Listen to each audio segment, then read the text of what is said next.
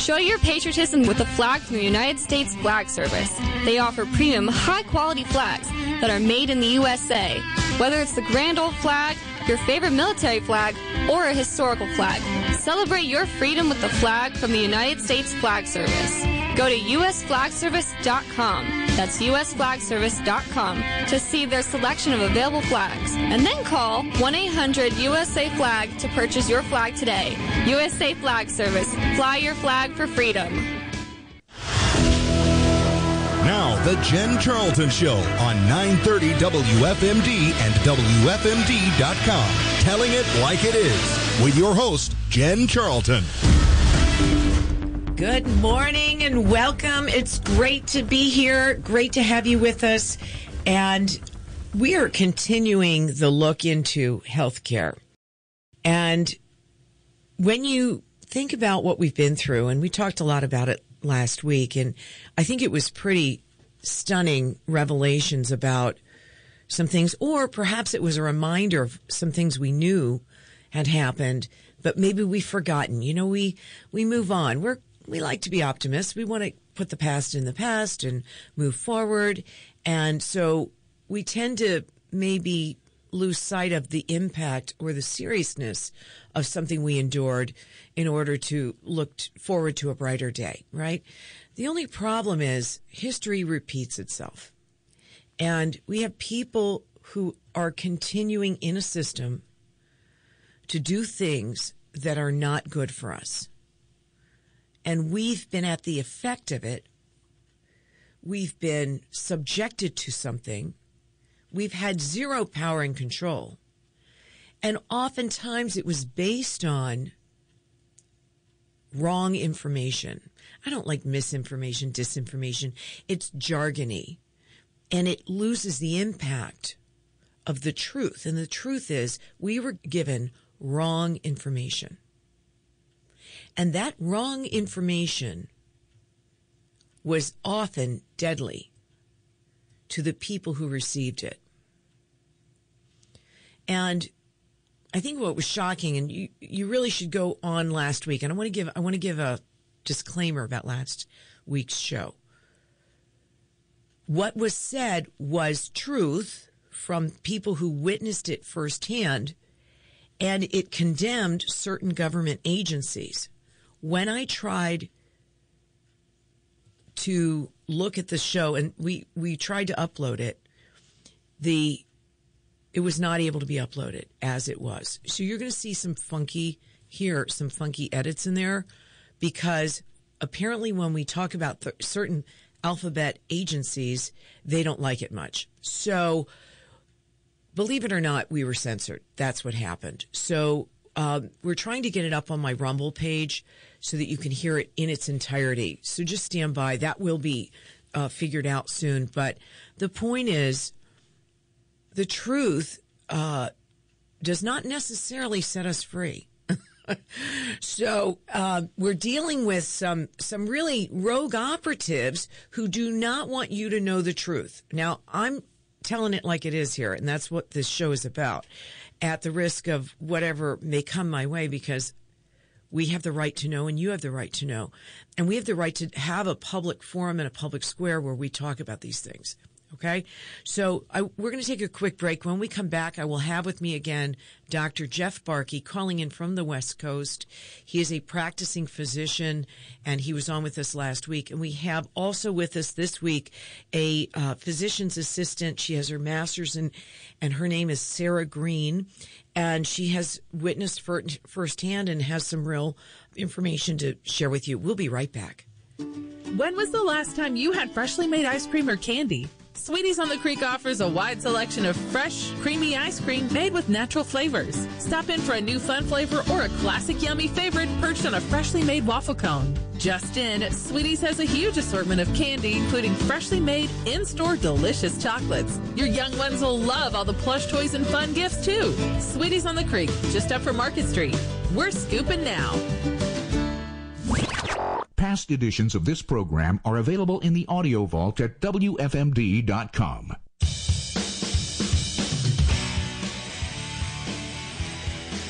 Welcome back. This is Jen, and we are going to have a fantastic show where we're going to talk a little bit more about the healthcare reality today. And I really want to take, before the end of the show, I want us to get to a point where we're looking forward. How are we taking our healthcare back? That's really the point because we've been through whatever we've been through, and there's nothing we can do about that. We cannot change history. As much as they try to do that, it just ain't possible. Okay. So welcome. Good morning, Dr. Jeff Barke. It's great to have you back. Jen, great to be with you. Thanks for having me on. Yeah. So that was a rock'em sock'em show last week. And, um, as I mentioned, we had some, some people who didn't like what we had to say. So, so I think today we're going to try and just use the three letter alphabets in code.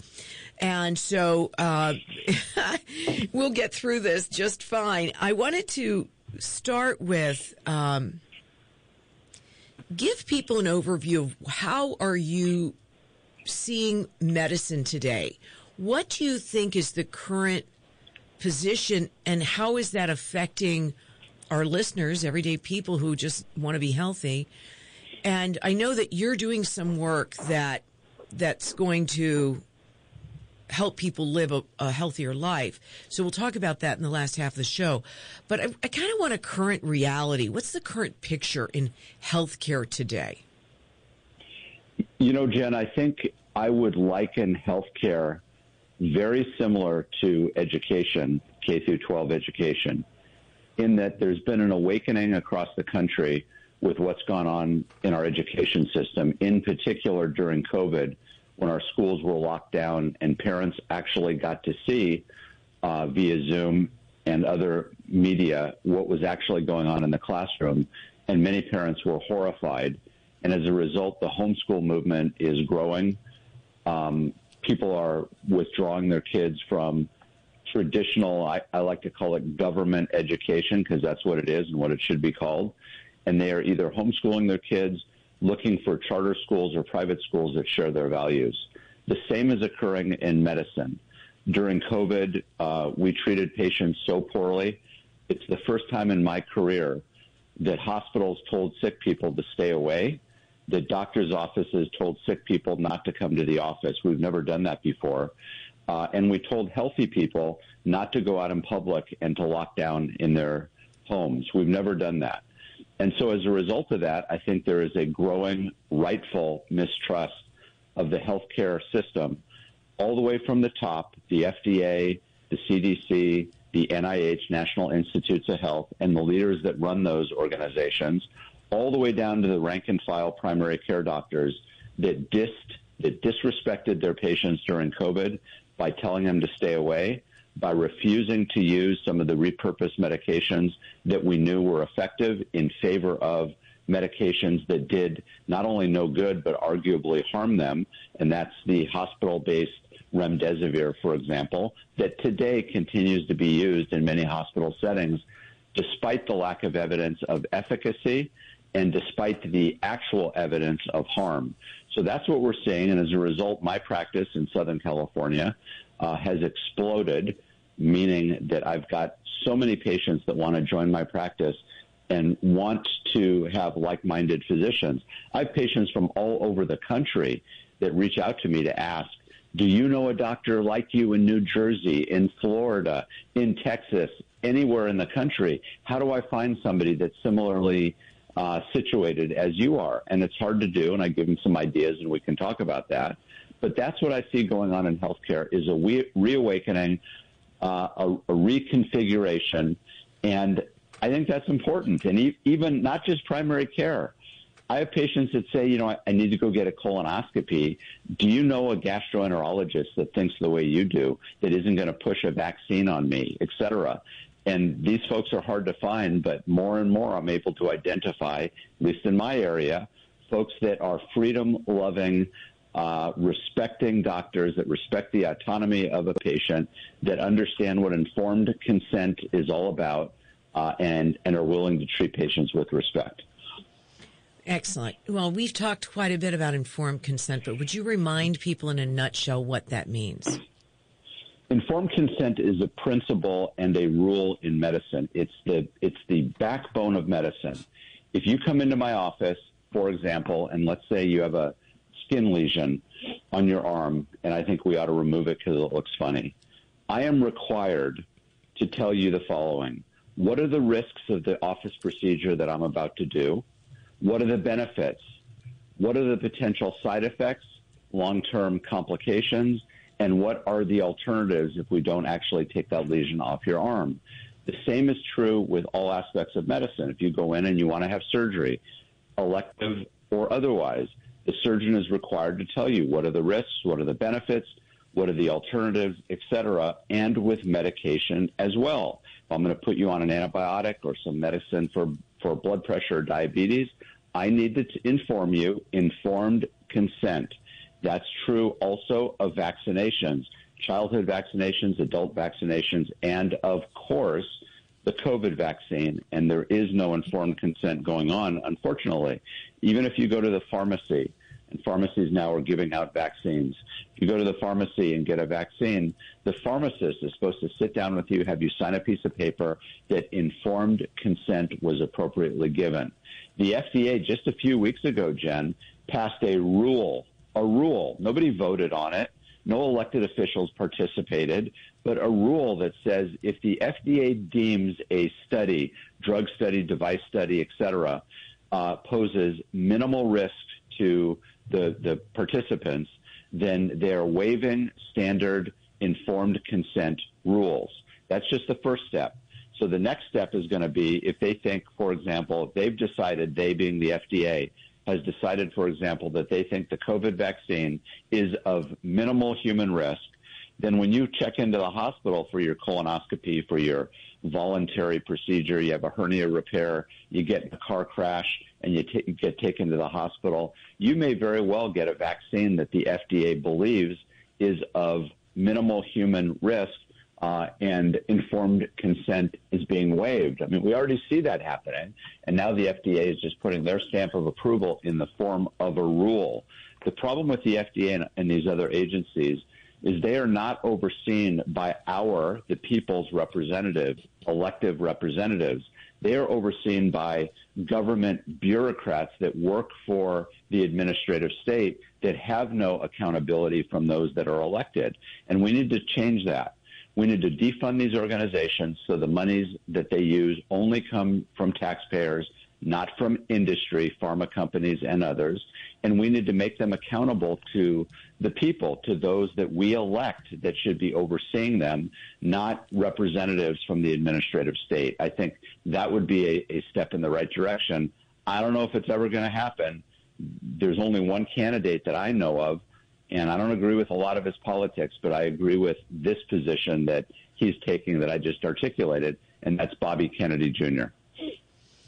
Okay, so violations of oath. What I what I hear is this absolutely surpasses and bypasses your oath to do no harm, to set aside informed consent.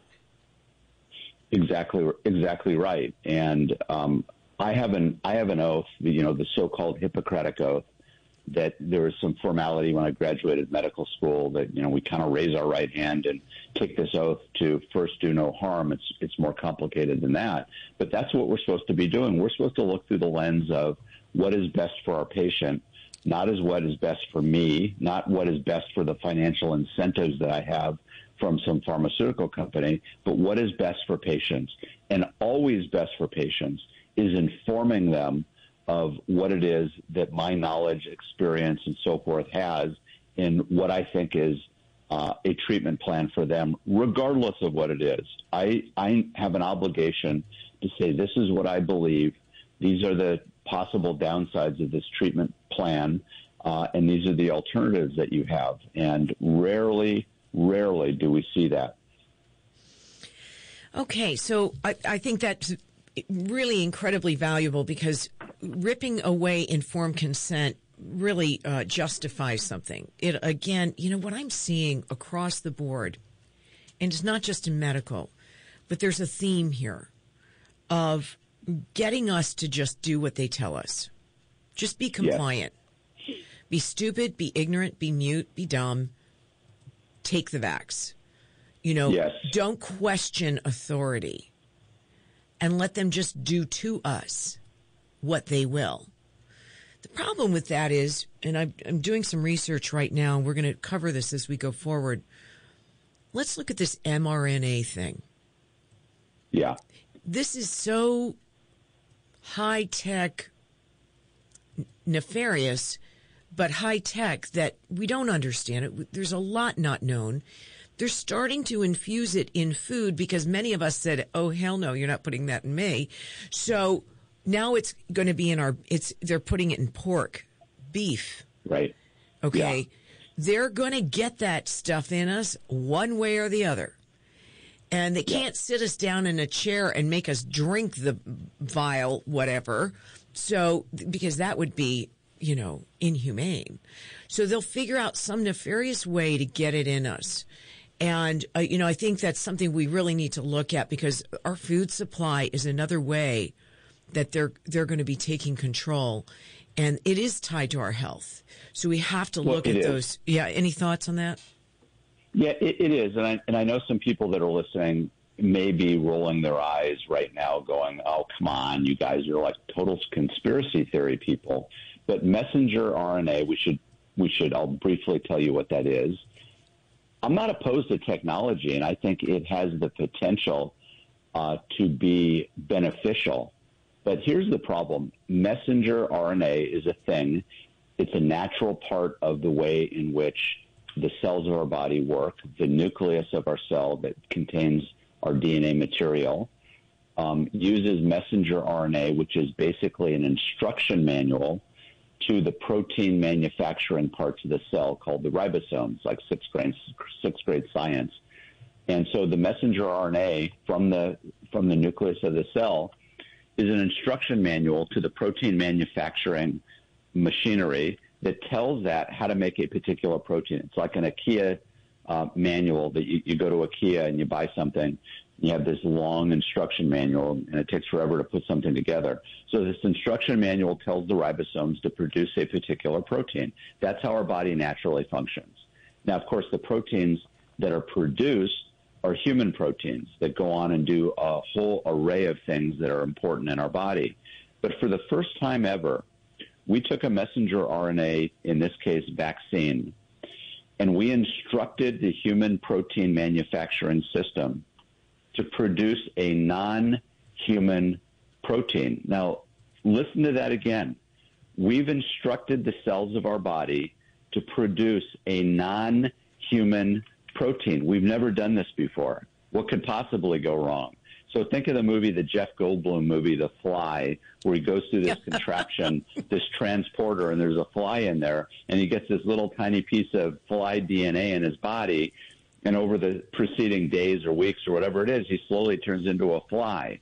Now that's not actually what's happening here, but what we, what we had asked ourselves to do is to produce this protein called the spike protein. We've all seen the uh, 3D animated picture of the coronavirus, and it's like this little ball and these little spiky things on it. It's the spiky things that we're asking our body to produce. And the idea is, and on paper, it kind of makes sense.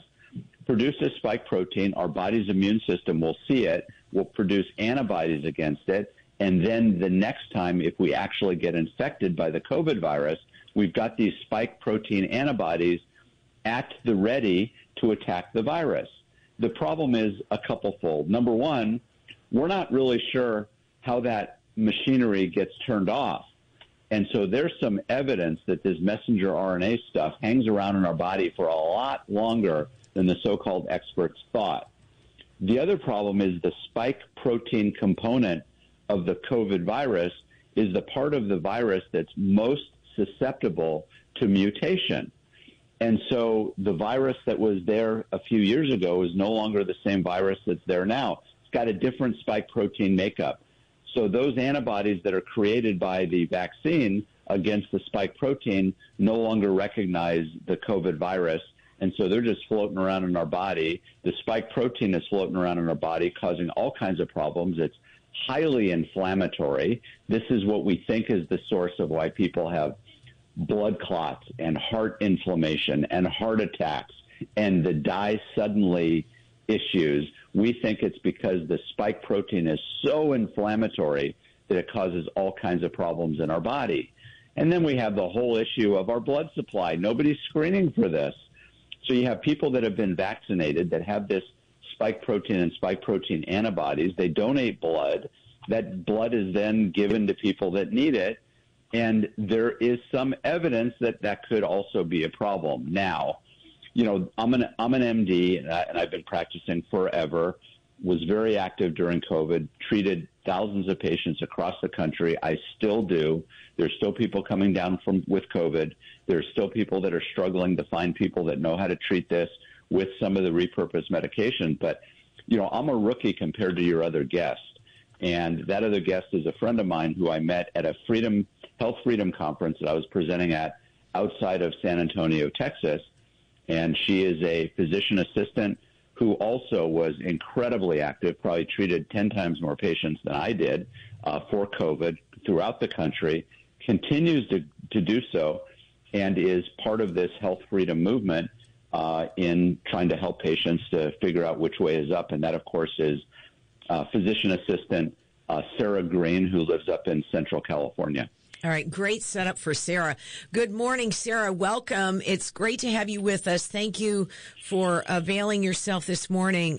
We just have a couple minutes before we go to a break. And then when we come back, I want you to share a little bit more. Tell us in a nutshell what you witnessed while you were dealing with COVID. Give us kind of a snapshot. Sure, sure. Um, and thank you for having me. Thank you, Dr. Barke. Um, so I actually was working at an urgent care when this virus broke out. Um, so I kind of saw, you know, we were seeing about 120 patients a day prior to this, and then, um, you know, told this is a very deadly virus. And I think everybody at first was a little bit nervous about it. And our clinic started, you know, patients were not coming in anymore maybe we were seeing 10 a day and we thought, well, gosh, if this is, if this is so deadly, how come our clinic is closed? The hospitals were empty, although the news would say that they were full. Um, the ER was, you know, it was almost deserted.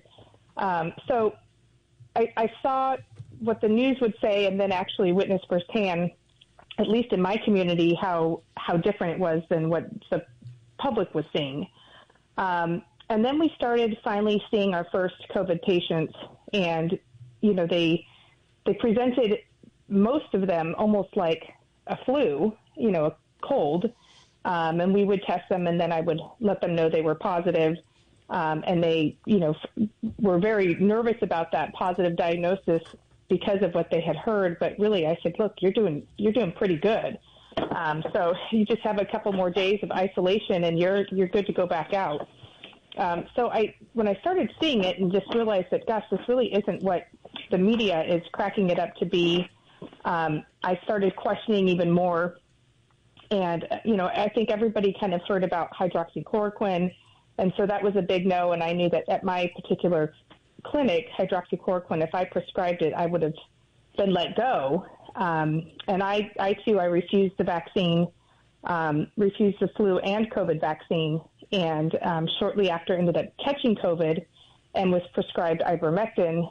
Um, and within hours, you know, I didn't know what that drug was. We don't really use that in the States all that often. Um, within a couple of hours, felt much better. So when I went back to the clinic, um, all my positive COVID patients, who actually most of them were now recently vaccinated. Um, so I started seeing probably 70 to 80 percent of my positive COVID patients had recently gotten the vaccine, which was really interesting because I asked everybody. Um, nobody else in my clinic would actually ask that question. They all just would get mad if you did not get the vaccine. But I, that was one of the first questions I started asking. Um, and I would prescribe ivermectin for them, and the pharmacies were actually filling it at the time because it hadn't been out there in the public, and so it was quite easy to get, you know, early 2021 uh, and they all did much better. And so let's so, take a break um, right there, Sarah. That's a good place to sure. pause. And I think what what we have to remember is that the the as as Jeff has said too, you know the the major drugstores were not allowing the doctors to get their prescriptions to their patients. for ivermectin and hydroxychloroquine. We had to find other sources and workarounds. But you've also pointed to that the vaccine, the vaccinated patients were the ones who were showing up sick. And, you know, so it didn't work. They were lied to. They were told they wouldn't get it. And then they were told, you know, and, and, and President Biden was part of that lie. He was part of generating the misinformation and the lies and deceit. And unfortunately, people who paid attention to that and trusted in them many of them, many of them died. So we're going to take a quick break. You're listening to the Jen Charlton Show. I have Dr. Jeff Barke calling in from California and also Sarah Green, who is a practitioner in California as well. And we'll be right back. Show your patriotism with a flag from the United States Flag Service. They offer premium, high quality flags that are made in the USA. Whether it's the grand old flag, your favorite military flag, or a historical flag, celebrate your freedom with the flag from the United States Flag Service. Go to usflagservice.com. That's usflagservice.com to see their selection of available flags. And then call 1-800-USA-FLAG to purchase your flag today. USA Flag Service. Fly your flag for freedom. The following program does not necessarily reflect the views of the staff or management of WFMD. Welcome back.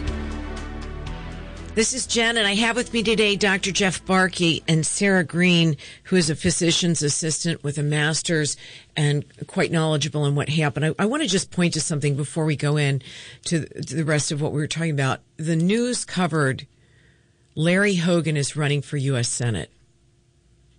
Now, let's not forget that Larry Hogan, at the time governor, put us through HELL, shut down the state, lock down businesses, and coerce people to take the vaccine with a $400,000 or something lottery. And was promoting getting these shots to these kids without understanding informed consent and without understanding the the uh, side effects and the mortality rate of some of these things. And uh, he was totally irresponsible, and he's now running for our U.S. Senate. I don't think so. Okay, welcome back. All right, Sarah Green, um, tell us a little bit more about what you now are seeing with regard since you've been through what you've been through and a lot of us have heard some of these these stories uh, you know we did quote um, nurse Erin last week and they talked about some of the things they'd seen in the ER and uh, the I'm going to call it malpractice. Uh, Jeff, would you agree with that malpractice?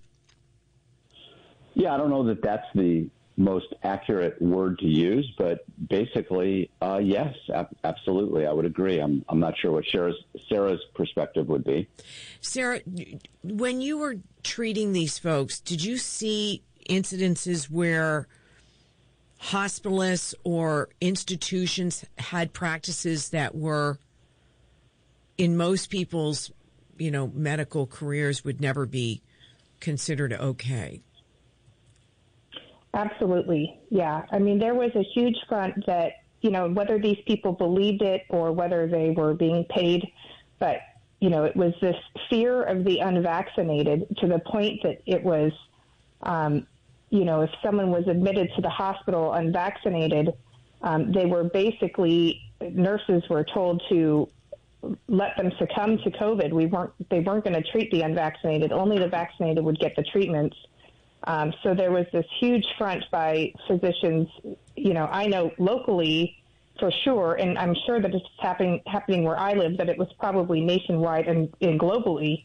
Um, that the uh, if you chose to be unvaccinated and now you're admitted to the hospital for COVID, it's kind of like, well, you're on your own. It's your fault.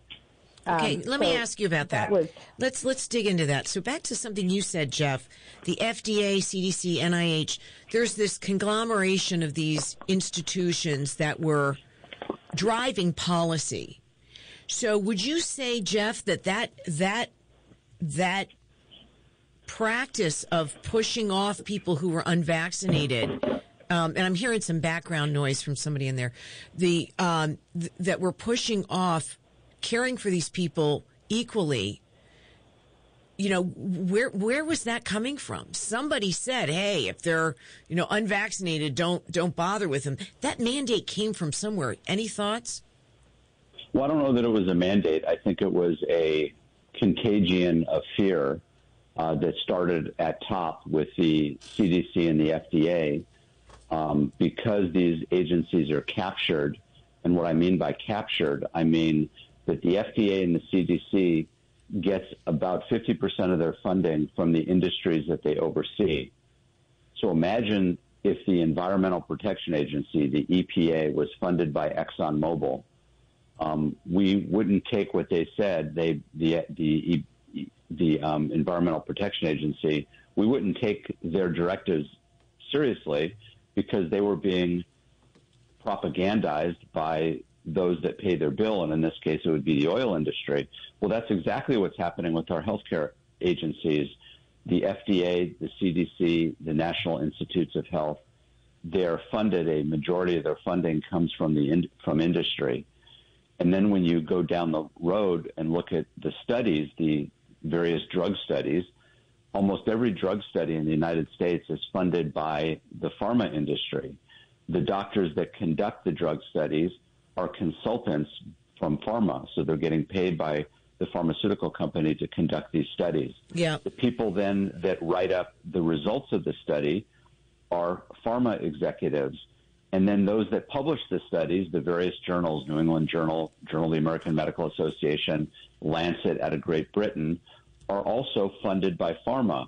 The majority of the funding of these organizations come from advertisements from pharma. So when you look at a study ultimately and it's written up in the New England Journal of Medicine and it looks all fancy, you have to remember that this study is completely biased and you have to take it with a grain of salt. The same thing, by the way, you sit and watch a football game and you see an advertisement for Ozempic or one of the other drugs.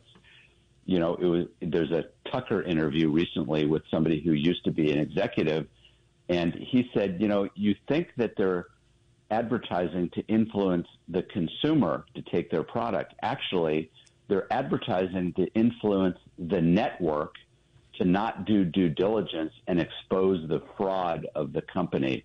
Because if I'm paying CNN to run these ads and a lot of their funding is coming from me, their reporters and executives and people that are supposed to be digging up the truth are going to look the other way because I'm paying for their salary.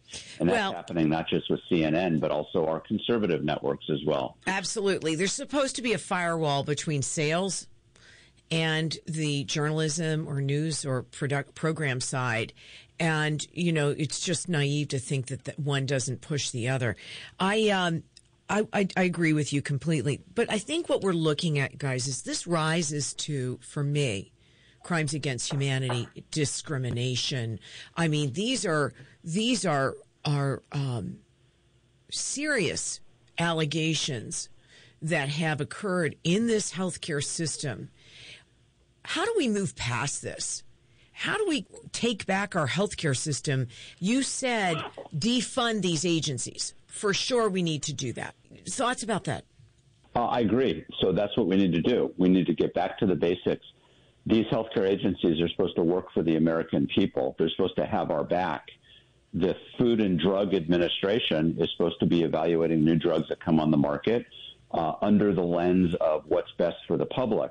And when you're funded by the agencies that want to bring these drugs to the market, uh, there is a natural built-in bias. And so we need to defund all these agencies and get back to have them funded only directly by taxpayer dollars. And then I think equally important, we have to have elected officials, people that we elect and put into office that are directly overseeing these agencies, not administrative state that really have no accountability, can never be fired, uh, and have their own biases as well. Okay, Sarah, any thoughts about what we do going forward? I mean, what are you doing as a physician assistant, providing care to your patients? How do you guide them through the onslaught of deception so that they can make good healthcare choices for themselves and their family? Yeah, I, I, I think the biggest thing is try to be as healthy as you can you know, make sure that you've got good nutrition, you're exercising, uh, you're getting good sunshine. So a lot of my patients, I, I let them know. I mean, their their health is in their hands, and so the the more that they can uh, get off prescription medications and and take care of themselves, and the less likely um, this virus will affect them. So we've seen, you know, people who are overweight, um, people with low vitamin D, people who are sedentary. They got hit much harder than those who were active, and so taking that you know, taking that next step to try to, you know, I tell them, you know, the best thing you can do is avoid, if you can, avoid doctors, you know, avoid um, having to be seen because that you end up falling falling in the wrong hands. You know, they're going to push all kinds of vaccines on you. Um, so going forward, I think really your your health is everything, um, and investing in your health and making sure that you are at the top of that peak, regardless of age, so that you can get through whatever whatever is the next go round. Okay, let me ask a couple quick kind of rapid fire questions because we're already almost to the top of the show. So I want I want to ask are the are vaccines now that they're asking people to take shingles, flu vaccines, uh, pneumonia vaccines, some of these different things, are they beneficial or are they um, I guess what I want to ask is, are they combining any of them? Because I've heard there are some combined vaccines where they're including COVID. So you kind of have to know what you're getting. Yeah, I don't, I don't know, Jen, yeah. that COVID is being combined with anything yet. There's talk about, you know, combining COVID with an annual flu shot in the same syringe and so forth, and I'm sure that's going to happen. I don't ever want to tell somebody to get or not get a particular vaccine. What I want to do is just give them informed consent. And one of the best ways to do that is simply read the package insert uh, that is required to come with every vaccine. Although, interestingly, required to come, I recently bought a package of COVID vaccines, the Spikevax made by Moderna, indicated for ages 12 and up. And I, I bought it, sealed package, opened it up, there's the 10 pre-filled syringes and a big, thick, wadded up package insert. And I opened up the package insert and written right on the package insert, it says intentionally left blank. And it's a giant piece of paper front and back that is, uh, that is blank. There's nothing written on it. And how are they allowed? Hold me. on. How are they allowed to do business that way? Isn't that a violation? Shouldn't they get fined? I, I mean, I don't know, Jen. I tried to figure it out. I tried to do some research, and it was either they don't need to have a package insert because it's being used under emergency use authorization. But if that were the case, you would think it would be displayed there. They would say, you know, package insert intentionally left blank because it's being used under emergency use authorization. Or the other was, well, it's so complicated. We want people to go online and read about it. Which at which point you would think it would say something like that, and there'd be a QR code with a link to whatever the site is where the package insert actually exists. Well, but it doesn't. Yeah, There's and no here's the thing: we, we, know that that's a deterrent.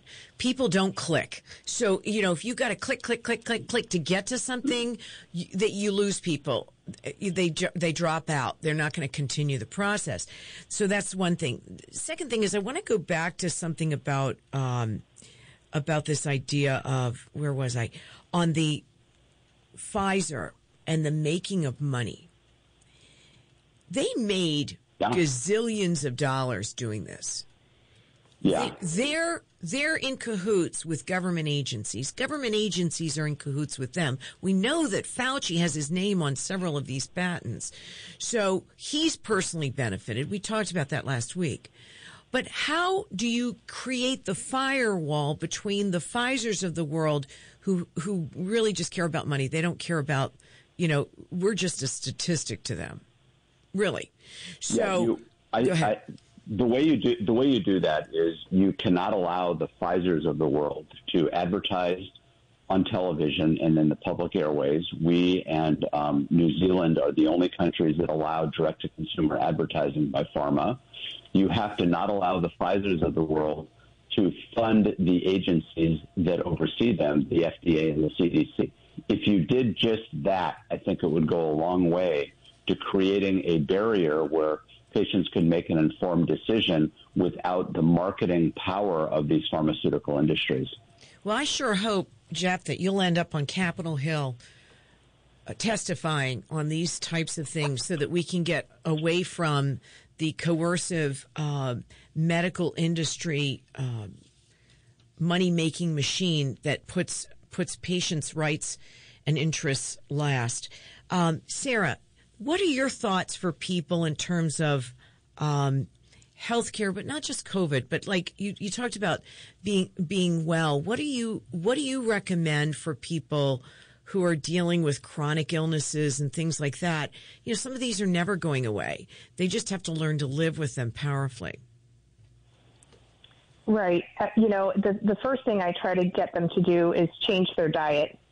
Um, you know, sugar is a, a huge inflammatory uh, food, and people eat so much processed food. It's quick, it's convenient. America is the sickest country out there, and it's just because of what we allow. You know, a lot of genetically modified, a lot of food that's sprayed with glyphosate prior to harvesting. So, trying to teach them really how to choose wisely and what they put in their bodies, and a lot of time that alone will lower the inflammation and they'll feel better and their body will start to function like it's supposed to function. So use food as your energy source and make sure that you're getting, you know, organic, um, grass fed, um, free range, you know, no vaccines, um, no antibiotic meat. Try to make sure that you're getting wild fish instead of farm raised. So all of those things you can you can do, and it's at your own, you know, it's in your in your court. So a lot of my patients have changed the way that they eat exercise. Um, they want to they want to get off prescription medications, so finding different um, supplements and herbs that they can take so that we can wean off of prescription medication. I mean, that's kind of what my focus is at my practice, and I've been able to get a lot of patients off of a lot of medication they've been on for years and years and years, and it's liberating for them. So, well, let me let me ask you this: How do people follow you? Do you do telehealth? I do. I do telehealth in, in California. Um, I've got an Instagram page, Holistic Sarah with an HPA. Um, and then I've got a, my, my office is up in Nipomo, California, which is just about 20 minutes south of San Luis Obispo. Okay, very good. So say your, your site again, Holistic. Holistic Sarah PA, and it's Sarah with an H. Okay, perfect. All right, everybody, follow Sarah, and you can work listen, it's a work in progress. We have to shift our, we know this, right? We know it intellectually. It's harder to do, which is shift our habits, uh, make time to eat healthier because sometimes it takes more time to prepare a meal than to run through the drive through, right? So, um, great advice from Sarah. Jeff, let's talk about shifting the medical profession. How do we shift the minds and hearts of the hospitalists, the CEOs? How do we get them to alter the way they do business so that they let go of this bureaucratic nonsense? Well, in part, uh, Jen, they're being forced to do that. And, um, you know, your listeners can also find me online, RX for Liberty, RX for FOR Liberty. Uh, there are laws that allow Sarah and I to do telehealth in all 50 states for COVID. So unless you're licensed in a state, you can't practice medicine for general medicine. But as it relates to COVID, because of uh, the emergency that occurred, we can actually provide COVID care in all 50 states. So I do telehealth. Sarah does telehealth. The CEOs and bureaucrats in the healthcare profession are being forced to change because their customers are going elsewhere and the customers are demanding it. So they want to make money, they want their paycheck, and if customers are refusing to come into a hospital or a medical institution and instead are choosing alternative providers and care, then they're going to wake up and I hope be responsive to those market forces. I think that's the only way as we try to create a parallel healthcare system, which is what Sarah and I are doing and others are as well Simone Gold, I think you've had on, is creating this organization called Gold Care, which is a nationwide telehealth parallel medical system. Her dream also is to create some brick and mortar hospitals and medical clinics throughout the country as well that give patients alternatives to what currently exists. Excellent. So you mentioned the emer- emergency use authorization. It's shocking to me that that's still a thing. How do we get out from underneath the clause and the oppression of this EUA? I think you just need to keep asking questions, EUA or not. When you go to the doctor, you need to ask a lot of questions and bring an advocate with you, maybe that understands what's going on. So you're getting informed consent. Um, so you're not being told to do something when you don't want to do it and not being educated about how to do it. And then ultimately find a like minded physician. Real briefly, I know a lot of people have the question well, how do I find somebody like you in my local area? Here's a trick call your local compounding pharmacy. Google this compounding pharmacy near me. Call them up and ask them if they dispense routinely ivermectin or hydroxychloroquine for the treatment of COVID. If the answer is yes, then ask the pharmacist could they give you the phone numbers or the contact information for the providers, doctors, nurse practitioners, PAs that are actually writing prescriptions for ivermectin and hydroxychloroquine. Then you can go interview those folks. Chances are that they believe what you believe if they're willing to use uh, off-label medications that work to treat these illnesses then perhaps they are more like minded than the doctors you're actually going to. Great, great advice. Thank you. I, you know, I, I hope that we use our public influence, and you've mentioned it, the power of the purse. The consumer still has the power of the purse. And I'll, I'll tell you a quick story. My dad was at the time 92 and had COVID. We went into a local overnight, you know, urgent care. And of course, their response was, Oh my gosh, you're positive. You need to go directly to the emergency room. and he and I looked at each other and our eyes bought, you know, bulged out of our head. And we said, Oh no, there is no way in HELL we're headed to the hospital. And we went home. He took two days worth of ivermectin and did the you know supplement protocols and so forth and he's alive today. But had we have taken him and of course he was unvaccinated. So back to the earlier point well unvaccinated gets treated differently. They're discriminated against. Unvaccinated.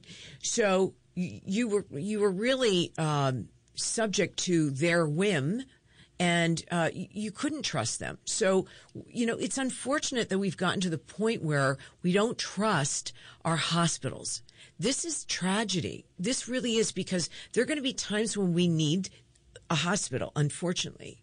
We need to know that we can trust them to do what we want, not what Big Pharma says must be, because they want to put more millions in their pockets. And there were a lot of a lot of millionaires made, billionaires, I think, out of this COVID pharmaceutical um, money making scheme, and that's what it was. And for them to continue to push remdesivir, Jeff, is shocking, isn't it? So, listen, everybody, you've been listening to the Jen Charlton Show. I'd like to thank Dr. Jeff Barke, calling in from the West Coast, and Sarah Green, a physician's assistant, who's, these are both people who are boots on the ground, getting the work done, making sure that people have, you know, access to care that they want, not that they're told to have by some bureaucrat or corporate mogul who's, uh, you know, looking out at their their pockets. The last thing I want to say is beware that the WHO is looking at how to get their hands and fingers into our healthcare system.